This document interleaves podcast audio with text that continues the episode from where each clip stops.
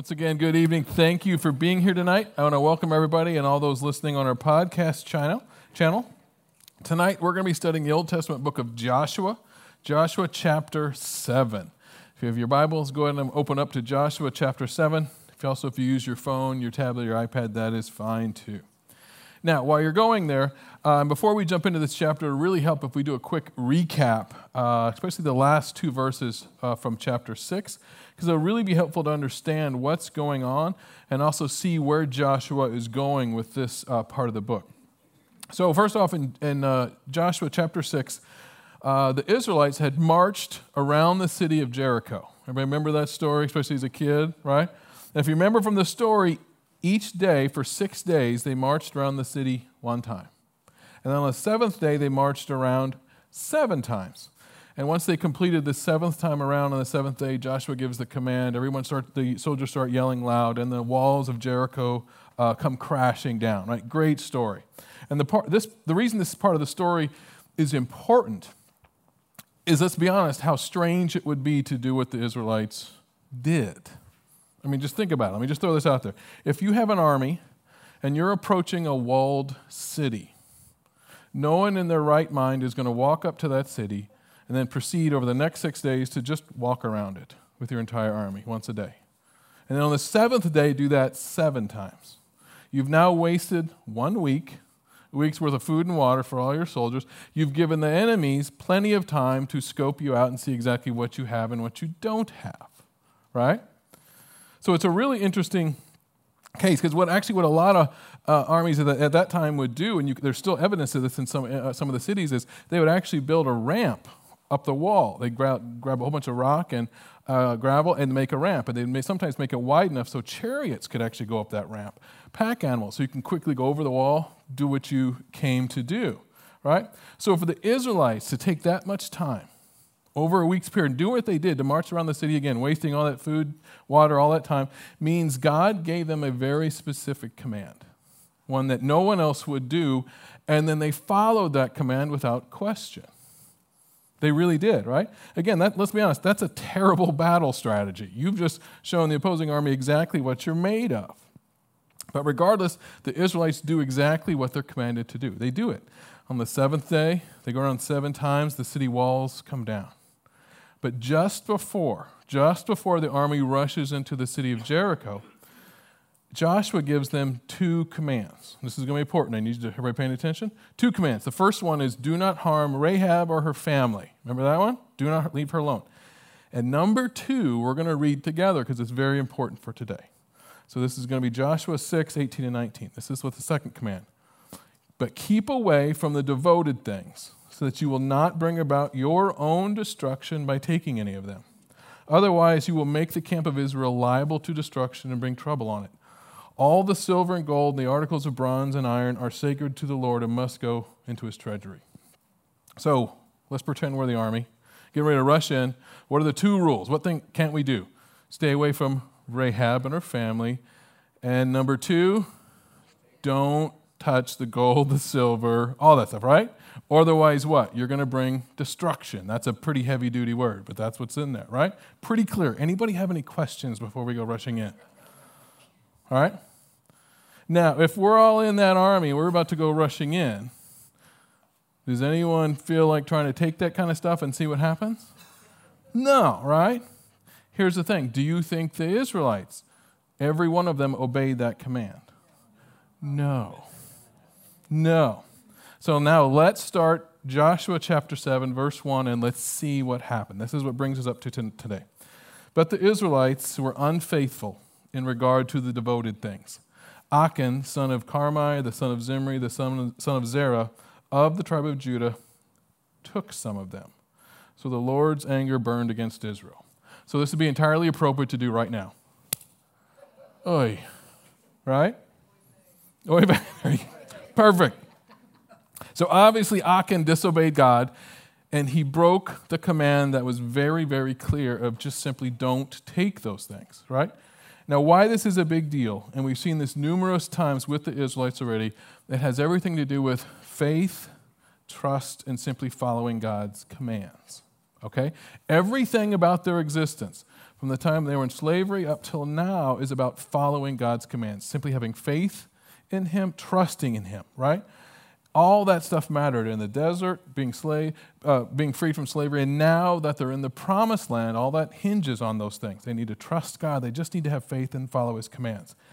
Every time they fail in those things, guess what happens? Something bad happens to them, right? There's real consequences. And all throughout their story, we see God time and time again telling them to have trust, to have faith, and simply obey. Do that, and you will do well. You're going to do great don't do that, and there's going to be problems. There's going to be consequences. So it's very clear, it's very repetitive, it's there. And by Achan, this man taking these devoted things, shows he's actually breaking all of those commands. All of those. Joshua had told them not to touch the riches of Jericho because it was devoted to the Lord. Right? All, and if all the Israelites followed that command, it meant they were giving the first fruits to God. All right, that's what it was.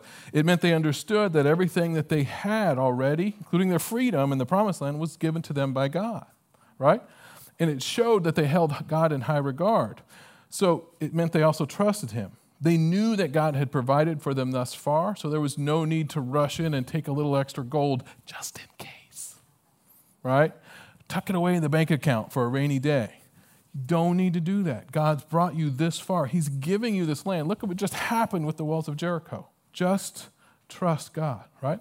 So, and everything was supposed to be left, it belonged to God, so it would go into the temple treasury.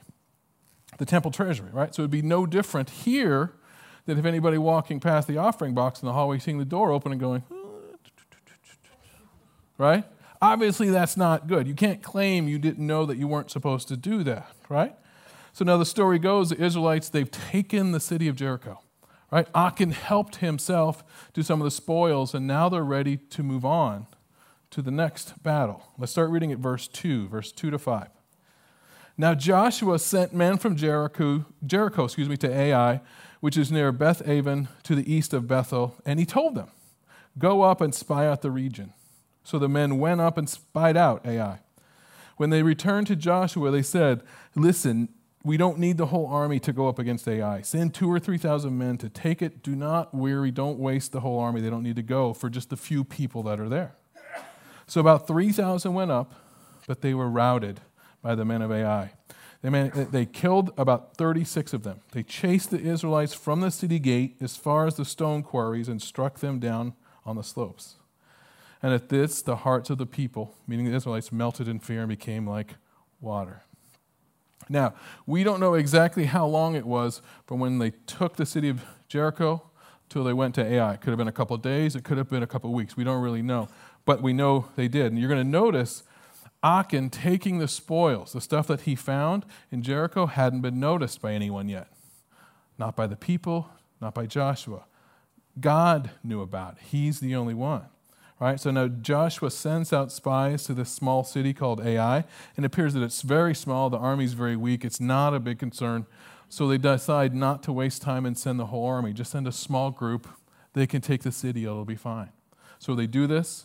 And of course, they get routed, unfortunately, and 36 soldiers die. Now, 36 may not sound like a large number, does it? But do you know how many soldiers they lost taking Jericho? None. Jericho was a big city, it was a walled city, it was wealthy, right? And because of this, this, defeat, verse 5 tells us the hearts of the Israelites, hearts of the people melted in fear and they became like water. So, like we said a few minutes ago, God wanted three things from the Israelites He wanted faith, He wanted trust, and for them to follow His commands.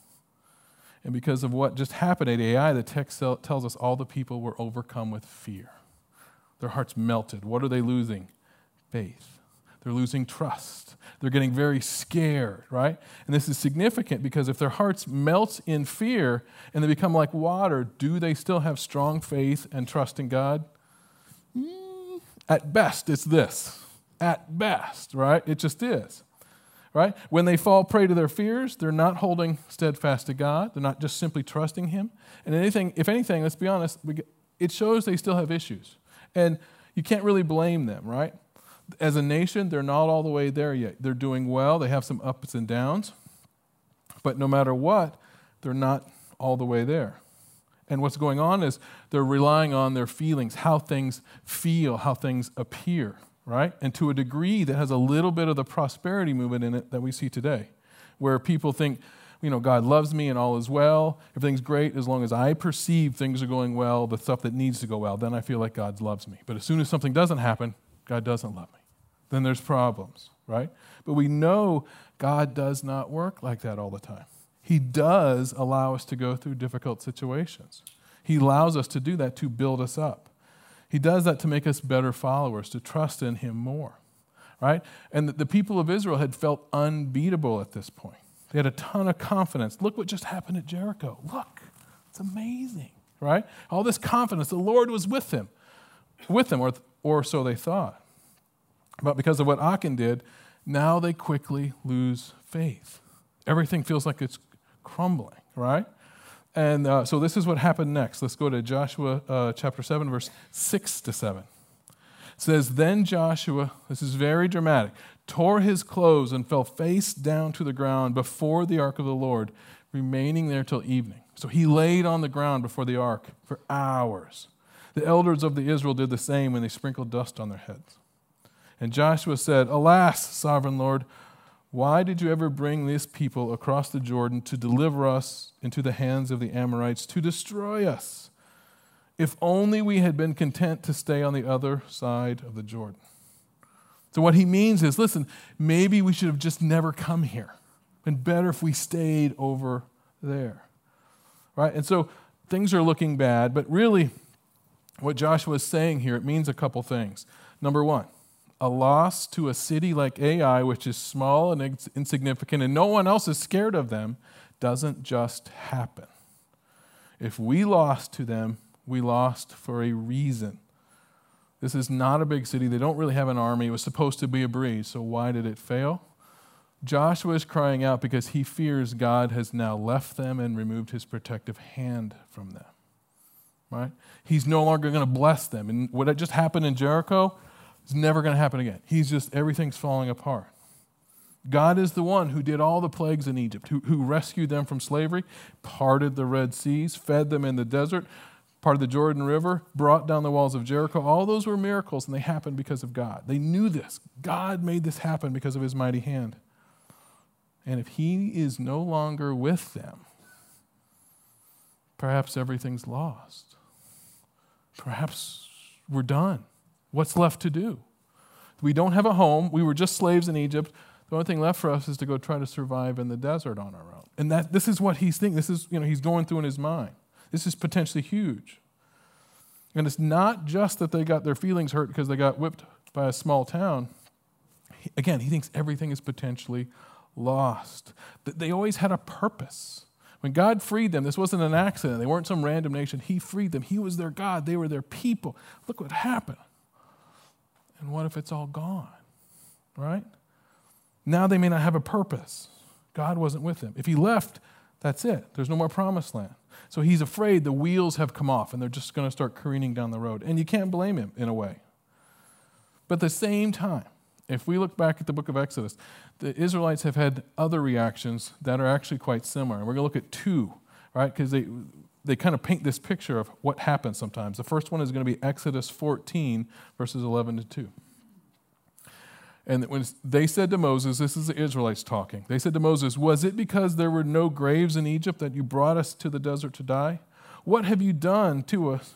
What have you done to us by bringing us out of Egypt? Didn't we say to you in Egypt, Leave us alone, let us serve the Egyptians? It would have been better, uh, been better for us to serve the Egyptians than to die in the desert. Now, what's happened here is God just freed them from slavery. They just got free from slavery. They're looking at one side as the Red Sea is in front of them, and the Israelite army just left the city and is coming to get them. So now they're like, ah, and they're saying it would have been better to be at slaves. We were so much better as slaves. But what does God do? He parts the Red Sea. They go across on dry land. The whole Egyptian army drowns. He saves them, right? But what they were looking around their circumstances, and they were totally losing faith. Let's look at another time. It's in Exodus 16. Exodus 16, verses 2 and 3. In the desert, the whole community, all of them, grumbled against Moses and Aaron. This, is, this one's always stuck out to me. The Israelites said to them, If only we had died by the Lord's hand in Egypt. Talk about slavery. There we sat around pots of meat and ate all the food we wanted.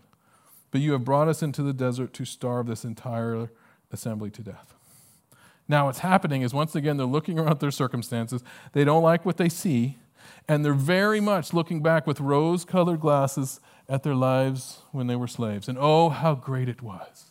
There were pots of meat everywhere. We had all kinds of stuff to eat. And you brought us out here to starve us, Moses. Shame.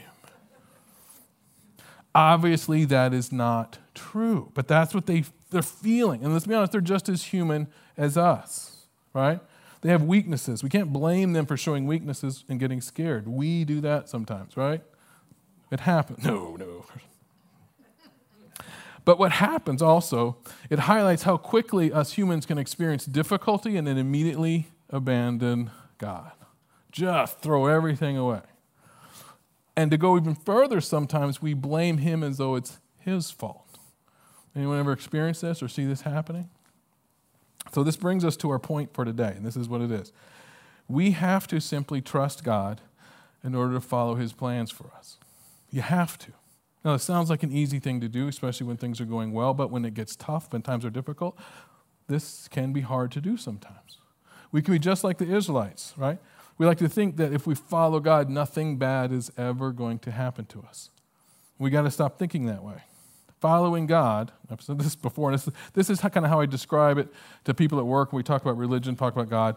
Finding God, believing in Jesus Christ, is not like suddenly finding a long lost uncle who now bequeathed you a lot of money and you never have to work again. That is not how it is. This world is a fallen world. We are saved by God. God has a plan for us, and then He wants us to send us out into that world to help save others, right? Again, this world is fallen and bad things happen, sometimes around us, sometimes to us. But we're still sent out into this world with a purpose just like the Israelites were. They were being sent into the promised land for a purpose. And we have to trust God in order to follow his plans for us. And that means having faith in all situations. You know, being a Christ follower is actually kind of like being a, like a fireman or working in healthcare sometimes. You do those jobs knowing you're going to see difficult things. You're going to be called, you're going to be sent into difficult situations. You're going to be present when life takes a bad turn but you're there to help people go through those situations. And that's what happens with, as followers of Jesus Christ. We are sent into this world to help take the message of hope, and forgiveness to people who've never heard that. Now, let's switch gears for a moment and let's look at some stories in the New Testament and see how Christ followers really did a good job. We've got the Israelites over here turning around and looking at slavery and how great it was and all the meat they had to eat. And now let's look at a couple of instances where the disciples in particular did a really, really good job even when they were being persecuted and had a hard time. Uh, the first one, let's look at Acts chapter 5, uh, verses 40 to 42. It says, They called the apostles in and had them flogged. Then they ordered them not to speak in the name of Jesus and let them go. The apostles left the Sanhedrin, rejoicing because they had been counted worthy of suffering suffering disgrace for the name. Day after day in the temple courts and from house to house, they never stopped teaching and proclaiming the good news that Jesus is the Messiah. Now, this is really amazing because, because the disciples, grown men, were whipped publicly for talking about Jesus Christ. They had not committed a crime other than simply teaching about Jesus. And the religious leaders didn't like that. So they had them flogged. That was the word. In the biblical time, floggings were done with a, a, whip made of leather and uh, it always ha- usually happened on the upper body of the, of the offender. Usually, the one third of the lashes went on the front chest, and they turned the person around and did the other two thirds. And mostly, it was about, they usually stopped at 39 lashes. The absolute limit was 40, and just to be safe, in case you got going, they didn't want to accidentally hit 41. So they tried to stop at 39. That way, if you miscounted, you're okay. It was a big thing, right? And uh, usually, the person doing the whipping would stand above and behind the person. So they came down and they got more momentum, more angle, more of a, a hit. And there's also this interesting caveat that if the person being whipped, if they died during the flogging, as long as it was 40 and under that they were whipped, the executioner was not held liable. If they went 41 and over, they were held liable for killing the person. Now, the reason I bring that up is to make sure that we understand that flogging was not some easy, small thing. They were literally being whipped. People did die during that. But as long as they, the, the executioner or the person whipping stayed at 40 or under, they were never held liable for that death. And these disciples, this is what happened to them. They were whipped in that manner for talking about Jesus Christ. And then they went out and did more of it. And they rejoiced that it happened to them, that they were able to suffer because of Jesus. I mean, you talk about faith. They went out and they did more of it. It was just crazy. And there's this other fantastic story. I, I really love this. It's always meant a lot to me. It involves Paul and Silas, and it's in Acts chapter 16. The story goes Paul and Silas, they had been arrested. And the text actually tells us they were locked in chains and put in the deepest part of the cell, deepest part of the jail, right, where it's dark. The, the, they'll get totally get left in there. And about midnight, it's late, it's dark. Him and Paul and Silas start singing hymns. They start singing. They're praising, just like we were just singing. All I have is a hallelujah. And then the text says, and the other inmates were listening to And what's beautiful is that the reason I like to share that story is they were persecuted. They were actually locked up, didn't know when they were going to get out, and they made sure to praise God. And other people got to hear them do that. That's what faith is. That's trusting in God, trusting in God's plan for you. They had no idea what was going to happen. What's so cool is 2,000 years later, we're talking about that. It's helping us in our faith. Can you imagine what was going through their minds, Paul and Silas, right then? Can you imagine how much b- even better they would feel knowing 2,000 years later, people on the other side of earth would hear about the songs that they sing? And how much better that night would have even It was already great. It was going to get better knowing that. See, that's a powerful story. I love that. And the reason I like to share those two stories, again, is to demonstrate what real faith is. True faith doesn't fall apart, doesn't melt away and turn to water when things don't go well, because things won't always go well. This is really important because each one of us needs to look at our own faith and where we're at and compare to what we see in the Bible when things don't go good and when things do go good. We should use the stories as a mirror. We should read those stories and see how we can improve as well. So, in a way, you could say the, the Israelites, what we're reading about, represent how we not do so well, how we don't do so well on some days. And then the story of the apostles represent how we could do good too. All right? We just need to follow God and trust in Him. And over time, we will improve, especially as we go, uh, go through ups and downs and learn to trust in God. Again, just like compare ourselves to Israel and the, the disciples, we should always learn through that. And this example, the stuff that we read, shows how the early church stayed strong, how it thrived even during difficult times. They actually celebrated, I think this is crazy, celebrated when they were persecuted for preaching about Jesus Christ. And that's where the goalpost should be when it comes to faith. Now, let's go back to the story of Joshua and the Israelites. And what we're seeing here, this whole story, is God building them up in their faith, brick, brick by brick, day by day, month by month. They're going to have ups and downs. This is going to be one of them. Sometimes they do good, sometimes not. But each time, the goal is for them to move farther in their faith, to come together as a nation, to, to really achieve the plans that God has laid out for them. So now what we're going to see Joshua do, he's going to turn back to God. And he's going to start asking questions. What went wrong? What happened? What do we need to do differently, right? He's in freak out mode and he's going to start pulling it together and go, okay, now God, talk to me. What happened, right? Which is where he should be. So let's go to Joshua 7, verses 8 and 9. He says, Pardon your servant, Lord. What can I say now that Israel has been routed by its enemies. The Canaanites and, and the other people of the country will hear about this, and they will surround us, and they will wipe out your name from the earth. What then will you do for your own great name? So, this is a great question from Joshua, right? And it shows he's not just concerned for himself and his people, he's also concerned about God's name, right? God's name means something to him, and the nations around them are learning about God with everything that he's doing. And with what just happened, especially if it continues to fall apart, it may affect God's name among the other nations. He's not going to look very powerful. He's going to look, like he has a mighty hand. might make him look like he's less in control. So while God is not at fault, Joshua can he can still see the bigger picture, what's going on, and what the world, what God wants the rest of the world to see. God's using them to send a message to the world that He's the one true God.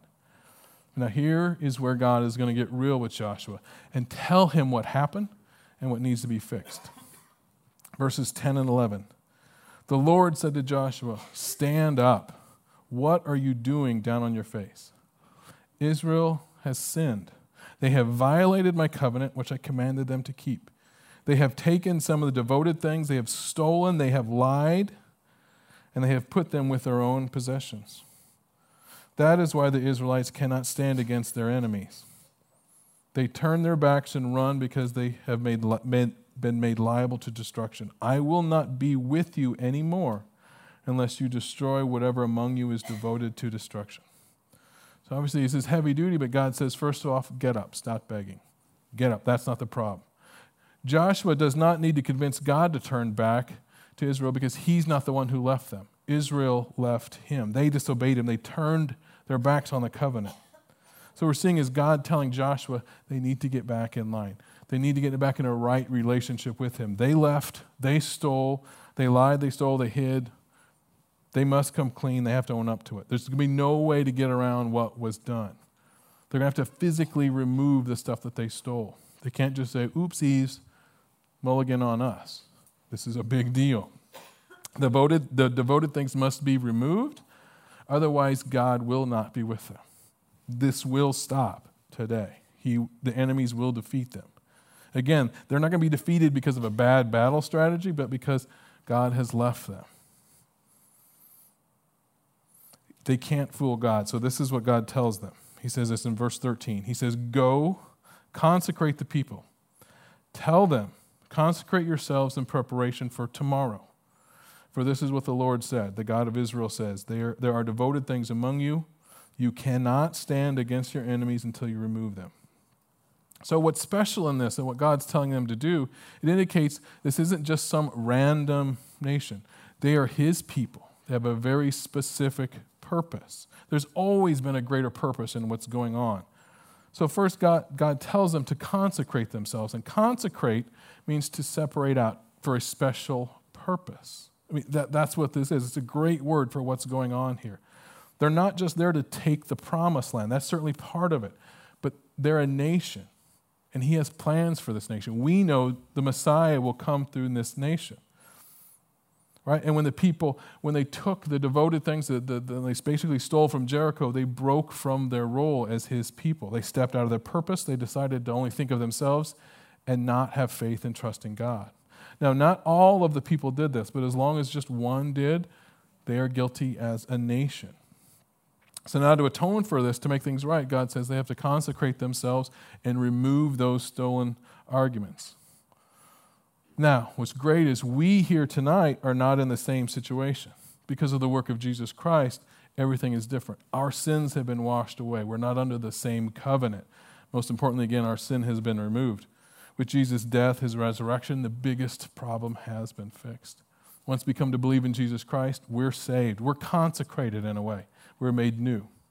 And as long as we leave our life of sin, we are good. We're in good standing. But now, as the story progresses, we're going to see God deal with this problem in a big and final way. And let's read, let's read what the people are told now in verse 15. This is heavy duty. Whoever is caught with the devoted things shall be destroyed by fire, along with all that belongs to him. He has violated the covenant of the Lord and has done an outrageous thing in Israel. Exclamation point. So the punishment is going to be severe, and there's just no way to get around. You know, the text says what it says, God said what he said. But to make sure we understand why this is so serious, we need to understand the covenant between God and the people.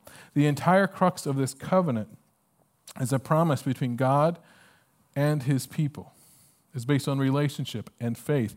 God was going to be their God, He was going to dwell among them, He was their salvation. They were going to grow and become a strong nation and be this light to the rest of the world. He was going to do amazing things through them. He'd already done another number of things. He's going to do more with his mighty hands. That was his role. The role of the people were to be his people, to follow his commands, to listen to him, to stay close to him, to lean on him and trust him. So, the reason this punishment is going to be so severe is because the person who did these things knowingly broke all those commands, all the rules, the entire relationship. They didn't say, well, listen, I just don't want to be in this nation anymore and went off on their own. They stayed. They knew what was going on, they knew it was wrong. They knowingly broke, broke the covenant. They knew the blessings, they knew the risk, they knew the punishment, and yet they, they did. They still obeyed a direct order. They took the valuables, they stole them, they hid them in their tent. So this was not an accident. They can't claim they didn't understand the severity. They simply wanted to take what they wanted to take and hope they got away with it. So the story goes that the next day Joshua called all the people together. He singled out the tribe of Judah. He then singled out the clan of the Zerahites from within the tribe of Judah. He then separated out the Zerahites by family and singled out the family of Zimri. He then called each family from, of each uh, household within the families of Zimri and separated them out and eventually came to the family that was headed by this man named Achan. Then Joshua stands before Achan and he simply says, Tell me what you have done. What did you do? Now, as we read Achan's response, you're going to see he knows exactly what he did. He, he wasn't accused of anything yet. Let's look at his words and the order of what he says. It's in verses 20 to 21. Achan replied, It's true. I have sinned against the Lord, the God of Israel. So he knows what the sin is. That's what he's done first. This is what I've done. When I saw the plunder, when I saw in the plunder a beautiful robe from Babylonia, 200 shekels of silver and a bar of gold weighing 50 shekels, I coveted them and I took them, and they are hidden in the ground inside my tent with the silver underneath. So he says it's true. It's true. I sinned. His biggest crime is sinning against God. He didn't sin against Joshua or the Israelites, but he sinned against God himself, which means he understood the law. He understood the command. He understood God's role and his role. He simply chose to do whatever he wanted anyway. And he knows he can't claim ignorance. He next said he coveted. Notice that word covet. He knew there was something out there that wasn't his. He wanted it. He coveted the beautiful robe, the bag of silver, the bar of gold. He coveted those things. He stole those things. And then, by his own words, he hid those things in his tent. Those are not things people do when they're honest, when they've earned what they have. People who covet, steal, and hide are thieves. That's what he is. He's a thief. So Joshua sends people to his tent. They find everything he just said exactly how he described it the robe, the silver, and the gold. And the story goes they then take Achan, his family, all his animals, his tent, everything he owned, they, they took it all to the valley of Achor. And then this is what happened in verses 25 to 26. Joshua said, Why have you brought this trouble on us? The Lord will bring trouble on you this day. Then all Israel stoned him, and after they stoned the rest, they burned them. Over Achan they heaped a large pile of rocks, which remains to this day. Then the Lord turned from his fierce anger. Therefore, that place has been called the Valley of Achor ever since. So, this is obviously a terrible ending to a sad story. But we should also ask this question Was it fair to treat Achan's family the same way that Achan was treated? Well, first we have to remember that when Achan stole the valuables, he intentionally kept it from everybody including Joshua. And due to his greed, 36 soldiers died. 36 soldiers lost their lives that did not have to die. Did Achan repent and own up to what happened because those 36 soldiers died? No, he did not. He stayed quiet. He did not know if they, when they would go back to Ai. They may go back the next day, and more men would die. He did not say anything. He didn't care. And as far as his family getting the sentence, um, it's extremely, extremely unlikely they had no way of knowing what he did. It's actually thought that they actually helped him. They likely would have helped him bury those things in the tent. The tent is not like the size of this church, it was small as a tent. So to have all those things would have been known. So they likely held or helped him do that. They too kept quiet when 36 soldiers died. They too kept quiet, not knowing when they would go back to take the city of Ai They had time to own up. None of them did. So when you take all that into consideration, it's simply bigger than Achan taking a few small things. Had a huge impact on the nation. He knew that, and he only owned up when he got caught. So the question now is, well, how does this apply to us? Because there are stories in the Bible that are wonderful and they're warm. This is very much not one of those. It's not. So what can we learn from this? Well, there's stories like this in the Bible to help us give an, get an accurate description depiction, probably better word, of God. He is holy, He is mighty, He is powerful. He hates sin. He calls us, just like the Israelites, out of a life of sin. And He does hold His people accountable. That's why the Bible, on numerous occasions, talks about fearing God. And I don't always like that word fear. I think healthy respect is a better way. God doesn't want us to be scared of Him, but He, want us, he wants us to understand how bad sin is, how dangerous it is, how powerful he is. He wants us to understand what sin does. In this case, it cost 36 innocent soldiers their lives just for a small bag of gold and a, ro- and a robe. That's not fair to their families. So, to be in a relationship with God means we do have to let go of our sinful ways. We need to leave our old ways. Now, the best, the best part of a story like this is how we have a different relationship now with God because of Jesus Christ. Because of Him and what He did on the cross, we are saved. All we have to believe, do is believe in Jesus Christ, ask for forgiveness, and we are forgiven. We're no longer under the old covenant or the law. We can celebrate. So tonight, I want to do things just a little differently. If I can, I'd like to invite Rachel up. As we end tonight, I want to end with a prayer. And I want to thank God for all the blessings we have because we are a blessed people. We live in one of the richest countries in the world. We have a beautiful air conditioned church, freshly painted, right? Looks nice. We have so much to be thankful for. So, what I'm going to do is, I'm going to first, I'm going to start with a prayer for all of us. And then I want to pause during that prayer and give each of you time to pray quietly to yourself anything you would like to pray for, things that you might be thankful for, anything you might want to ask God for, that we can do that together here in a church. And I'll bring us all back together at the end and let's finish together with a prayer. So, if we would at this time, let's bow our heads and pray together. Father, we come to you tonight as your people. It's our choice, and we choose to be your people. We recognize you for who you are, and you are our God. You created us, you raised us up, and you have blessed us in so many ways, and we want to thank you. We thank you for the stories in the Bible, the good ones, the difficult ones, because all of them we can learn something from. We get to learn from what our Israelite brothers and sisters did well and what they did not do well.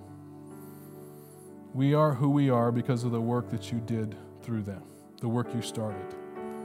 We thank you, Father, for the love and the patience that you showed to them and also to us. Now, Father, once again, we thank you for everything that you have done for each one of us. We're truly blessed for the work that you did through Jesus Christ, the work you did through the Israelites. Father, most of all, we just simply want to thank you for sending your Son, Jesus Christ, to save us. It's because of him we are saved. We have every reason to celebrate, to be joyful, and to sing hallelujah. And it's in his name we ask all these things. Amen.